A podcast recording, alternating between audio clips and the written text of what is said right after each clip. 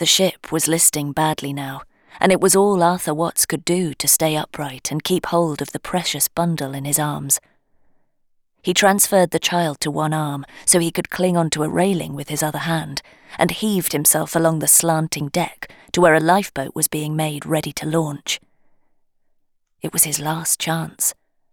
His only chance. The last lifeboat. Lucy, thank goodness, had got away on an earlier boat. She'd been carrying little Frederick while he'd brought tiny Nora.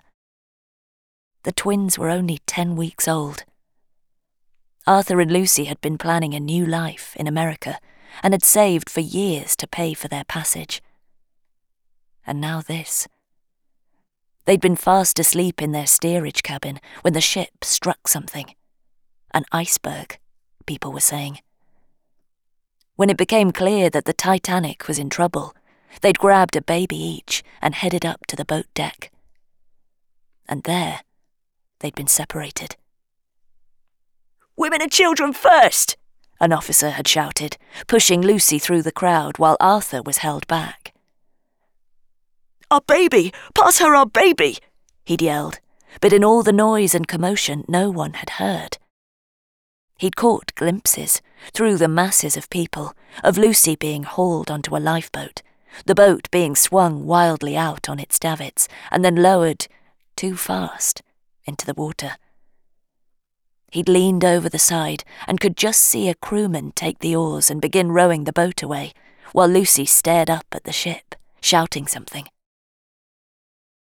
I'll get on another boat! Arthur had yelled back, but he doubted she'd heard. All around, people were shouting and screaming. Arthur had joined the masses around other lifeboats, but only women were allowed through, and no one seemed to realize the bundle of blankets he clutched contained a child. His little girl. His son and wife were safe, but this little one was going to perish along with him if he didn't take action soon. In his arms, she whimpered and wriggled. Shush, my pet. Daddy will do all he can to save you and now this lifeboat was the last one. Men were boarding it. All the women had already gone. It was a chance for them.